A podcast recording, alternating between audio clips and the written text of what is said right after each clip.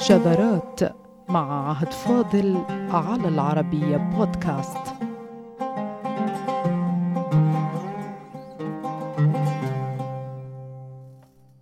صنف في العربية عدد هائل من الكتب وهي كتب من جنس أدبي واحد. ما نتحدث عنه الكتب التي كتبت عن اللغة العربية إن نحوا أو لحنا أو صرفا أو أدبا وما إلى ذلك. لماذا انفردت العربية من بين ما انفردت عن غيرها من اللغات بهذا الكم الكبير من المصنفات التي تعنى بعلم العربية؟ هل هناك زيادة ما؟ أم هل هناك تكرار؟ ولماذا الأجيال الجديدة باتت تظن أن عليها الإلمام بكل هذه المؤلفات لإتقان العربية الفصحى؟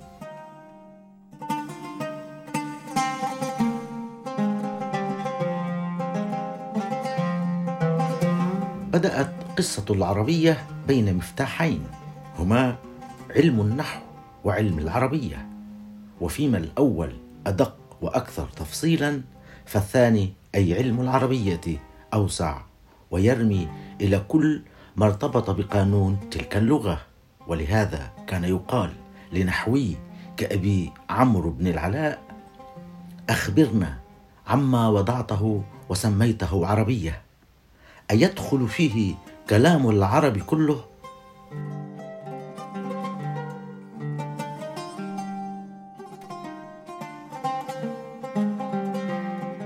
ومن مرحلة العربية إلى النحو وضعت مصنفات كثيرة فالعربية تشتمل على اللغات أو اللهجات وغريب المفردات وسوى ذلك مما ارتبط بنطق الكلمة العربية وصرفها. أما النحو فهو العامل الأقصى على ضبط أواخر الكلم وبدون ذلك الضبط فيمكن أن يقع اللحن أو الخطأ في اللغة.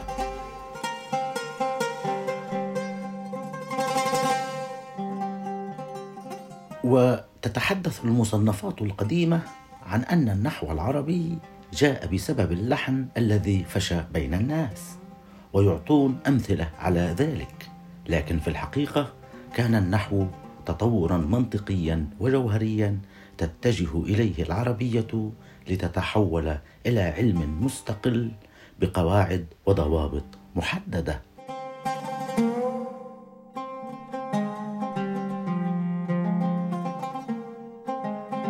فالنحو ليس مجرد رد فعل على تفشي اللحن. هذا تقليل غير مقصود من قيمته. بل هو هندسة العقل العربي للغته التي وبسبب القرآن الكريم اكتسبت قوة تاريخية ومعرفية غير مسبوقة. إذ كانت العرب تعتمد التناقل الشفوي للكلام دون تدوين وتعمل فصاحة العرب على ضبط الكلم بالسليقة وكثرة الاستعمال وكانت تضع لكل تفصيل اسما. ولكل سمة اسما ووصفا وتحديدا. لكن مع القرآن الكريم اختلفت المسألة.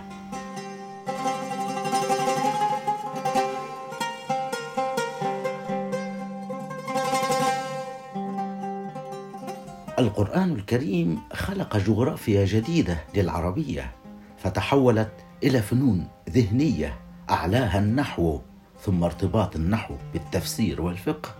فتشعبت القضايا وتوسعت وكان هذا من أسباب وفرة التأليف الإضافية. فتمت إضافة كتب جديدة للمكتبة العربية من العربية إلى النحو إلى علوم القرآن الكريم.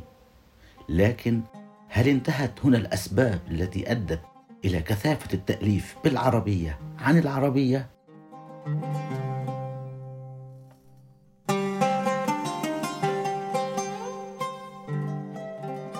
وتقول كتب النحاة العرب ومعهم رواة الشعر عن لهجات العرب أو لغاتها حيث كان المصطلح الدال على اللهجة هو اللغة أيها السادة وهو أعظم تعبير من العربي القديم يؤكد فيه احترام اللهجة فقد سماها لغة على ما في الأخيرة من شمول وما في الأولى اللهجة من تخصيص.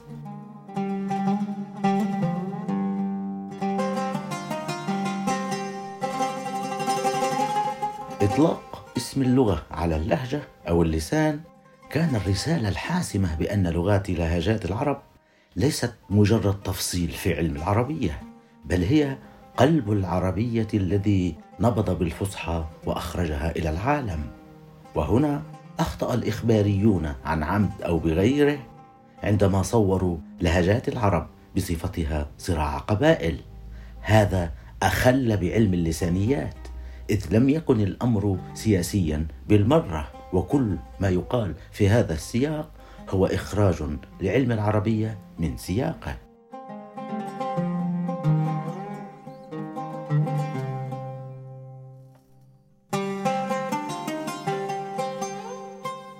هنا حصلت مواجهة غير محسومة النتائج إذ كيف سيتمكن النحو أو علم العربية من ضبط قانون في اللغة فيما لغة العرب لغات أو لهجات. كيف سيتم وضع ضوابط فيما للسان ضوابطه المكانية والتاريخية والاجتماعية الخاصة؟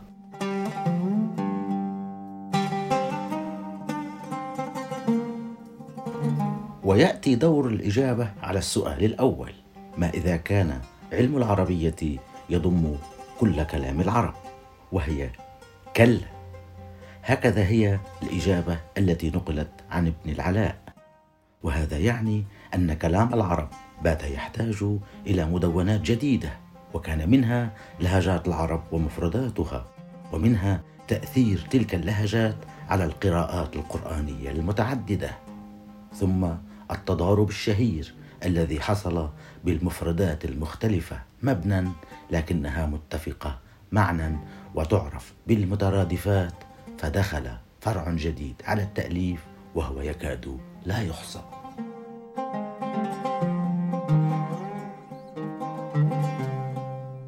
إن كتاب سيبويه الشهير بالكتاب وحده ألف فيه مئات الكتب وبلغ عدد الكتب التي نهلت منه اقتباسا أو تصديرا ما يقترب من نحو العشرة آلاف مصنف. فسيبويه ضليع بلسان العرب وقاس عليه كشيخه الفراهيدي أو شيوخ الاثنين معا وبات الرجوع إلى كتاب سيبويه سمة التصنيف التي امتدت حتى عصرنا الحالي. لكن ما أشار إليه سيبويه أو الفراهيدي أو غيرهما إشارة تحول إلى مصنفات كاملة في وقت لاحق فكثرت الكتب مثلا عن الأضداد في العربية. وهو لسانية العربي التي تعطي الكلمة الواحدة معنيين متضادين. وفي الواقع لم يعطي اللسان العربي للشيء الواحد معنيين متضادين بل الذي جرى هو اشتراك الكلمتين في معنى عام أو اختلاف اللسان العربي ما بين جماعة وأخرى فتعطي كل منهما كلمة مختلفة عن الشيء ذاته. فظن القارئ بأن العربية تمنح الضدين اسما واحدا الأمر الذي استغله شعوبيون وطعنوا فيه على العرب فألفت كتب لا تحصى في هذا الباب للرد والتوضيح.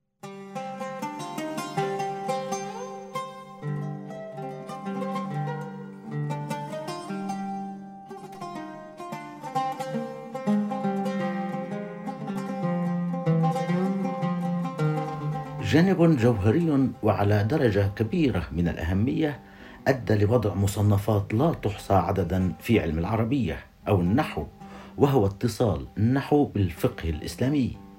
فالعلاقة أصلا بين العربية والدين الإسلامي وطيدة فقد نزل القرآن الكريم باللسان العربي. ثم زاد الارتباط بينهما لاحقا بداية من علم التفسير المرتبط مباشرة باللغة العربية. ثم أصبحت الشريعة الإسلامية متحدة منطقيا بعلم العربية وصار اشتقاق فروع من الأصول فقهيا عملا في اللغة وعملا في علم التوحيد في وقت واحد معا.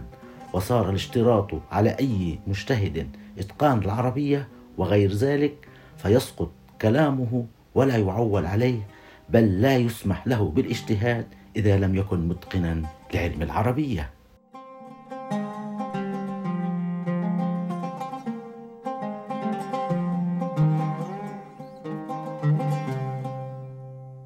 هنا تداخل علم العربية بالعقيدة الإسلامية فتح بابا في التأليف هو الأوسع بعد النحو.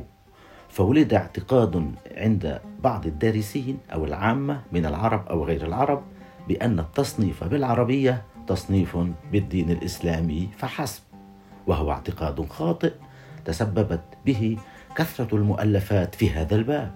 إنما واقع العربية كان على يد عرب وأعاجم مسلمين ومسيحيين ويهود وكل من أراد أن تكون العربية لغته كان له ما أراد من فنون التأليف.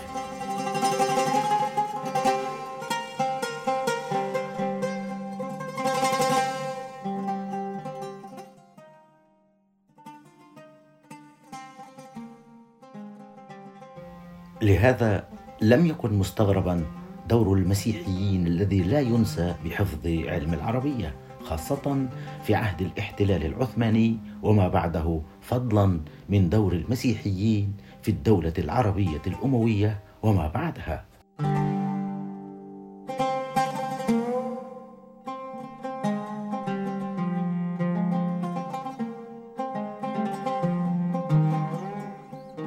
ولا يزال هناك من الأسباب التي أدت إلى زيادة التأليف بالعربية عن العربية. فقد أدى اختلاف اللهجات إلى تحول الفصحى كما لو أنها تستبد بكلام العرب كله. فظهرت الكتب التي تتحدث عن معنى الفصاحة. وهل هو محصور بذلك الاستعمال أو غيره؟ تبين منها على كثرتها وهي قضية غاية في الأهمية. وهي أن الفصيح غير مرتبط بالضرورة بالنحو فالأخير يضبط أواخر الكلم أما الفصاحة فهي نظام اللسان العربي الظاهري فهناك الفصيح وهناك الأفصح بقول رؤساء العربية.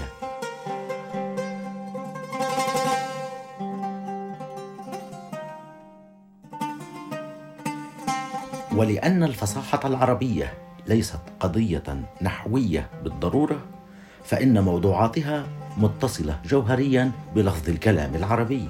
فيقول كبار العربية إن للفصيح رتبا متفاوتة أي أن الفصحى ليست بعدا واحدا كما يظن وليست جزءا من حركة النحو بالضرورة بل هي اللفظ العربي بصورته الفيزيائية الخارجية.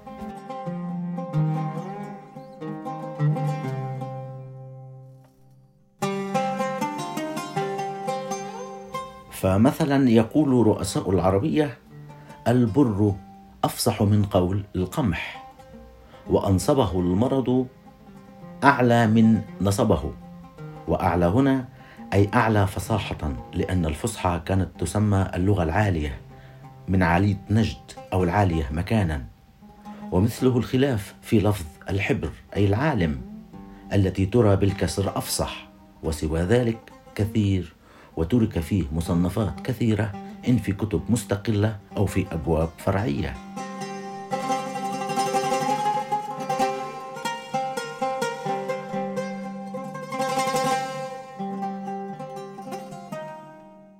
ويدخل قبل وأثناء وبعد كل ذلك وضع تصانيف المعجمات. فالأخيرة تحولت إلى موضوع سجالي ترك مصنفات كثيرة فيه. فكتاب العين مثلا للفراهيدي أول المعجمات يشك بأنه وضعه كله كما يرى متقدمون ومتأخرون فكتب فيه الكثير. وقال واضع أول معجمات العربية بأن فصاحته جمعها من بوادي نجد والحجاز كما يجمع رؤساء العربية كابرا عن كابر.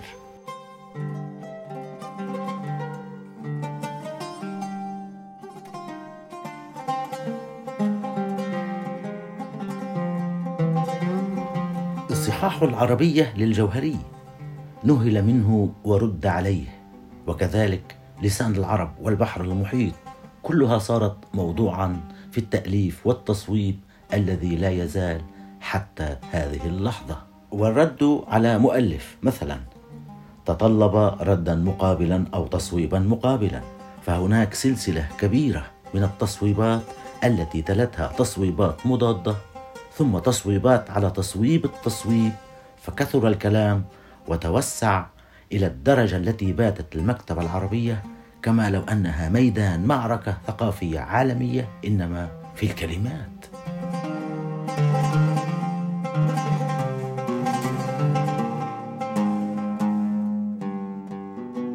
في المقابل حافظت اللهجات العربيات على أصلها العربي الفصيح. فتركت كتب كثيرة في هذا السياق جميعها تعنى إما بتأكيد فصاحة ذلك العامي أو تعمل على تصويب اللسان. فكان هناك كتب كثيرة تتناول اللفظ العربي وأخطاء المتكلمين العرب بل تركت مؤلفات بأخطاء أهل العربية من المؤلفين أنفسهم وهي قضية معروفة.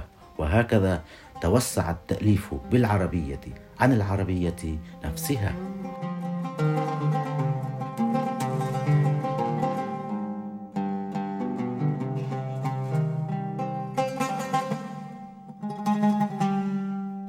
والحالة هذه. ينظر الدارس إلى حجم هذه الكتب فيصاب بنوع من القلق. هل علي أن أقرأ آلاف الكتب؟ هذه كي أجيد لغتي؟ والإجابة ببساطة كلا. إذ كل هذه المؤلفات كانت جزءا من تاريخ اللغة العربية التي هي بين يديك الآن تامة المواصفات. سهلة وبسيطة وعميقة. ومن كتب فيها حاز أرفع جوائز الأدب العالمي.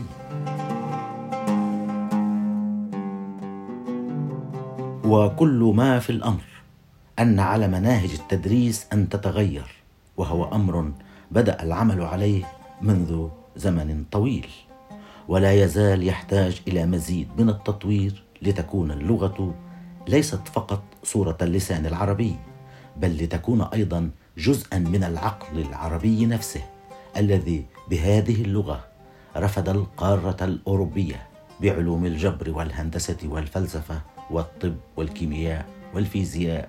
وبذلك لا تبقى اللغة العربية مجرد أداة تواصل بل هي نظام تفكير كامل المواصفات.